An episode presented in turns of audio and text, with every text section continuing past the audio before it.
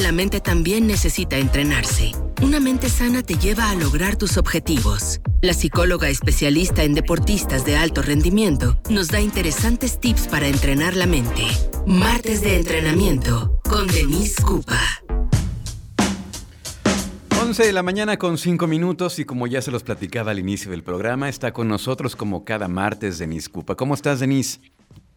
Hola, hola Luis, muy bien, muchísimas gracias por, por estar nuevamente por acá otro martes de entrenamiento y, yo encantada de platicar acá contigo. Excelente. Oye, estamos eh, por finalizar el mes de junio, un mes muy especial eh, para pues, la comunidad de la diversidad, eh, un mes, el mes del orgullo.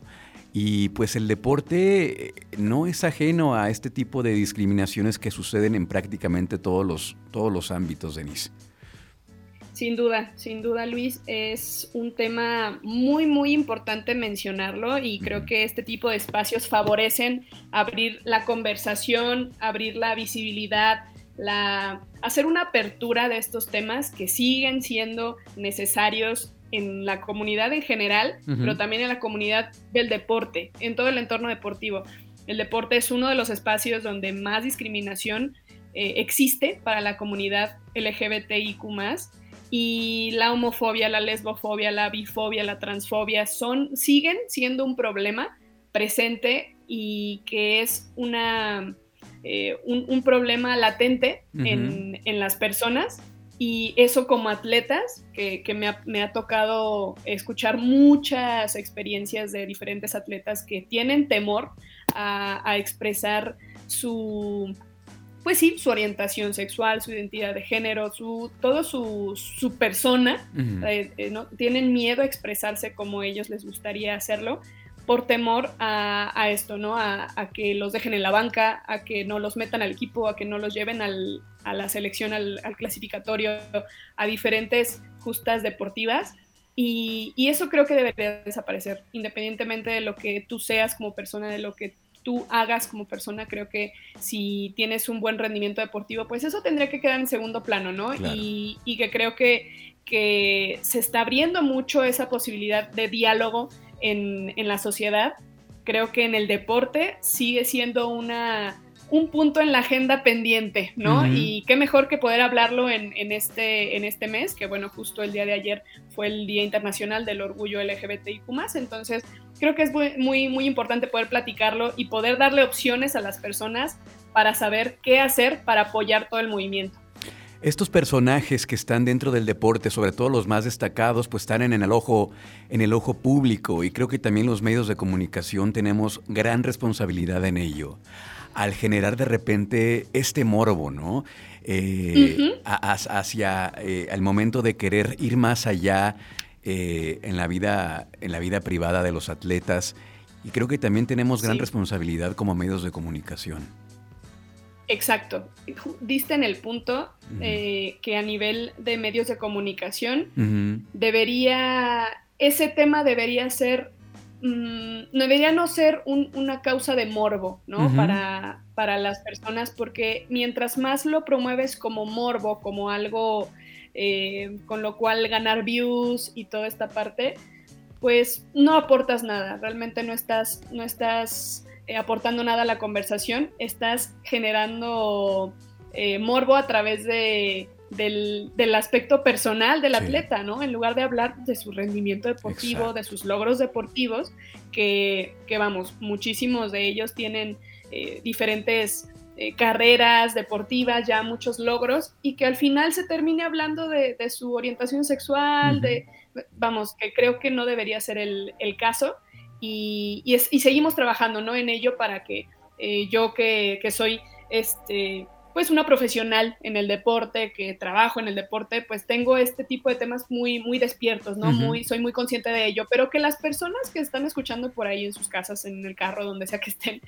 que, que se den cuenta que como espectadores también hay cosas que hacer y que podemos hacer para ayudar a que este tema siga, siga cambiando poco a poco, que ya ha tenido grandes avances, tampoco hay que, hay que negarlo, pero que sigue siendo una, una tarea por ahí pendiente, ¿no? Que, seguimos trabajando en ello y, que tú como espectador, aunque no trabajes en el deporte como quizás yo, un entrenador o, el deportista, pues que también estás dentro de, de, la comunidad deportiva, tan solo en el hecho de, en el momento en el que prendes la televisión y te pones a ver un partido, o sea, tú ya estás dentro de la comunidad del deporte.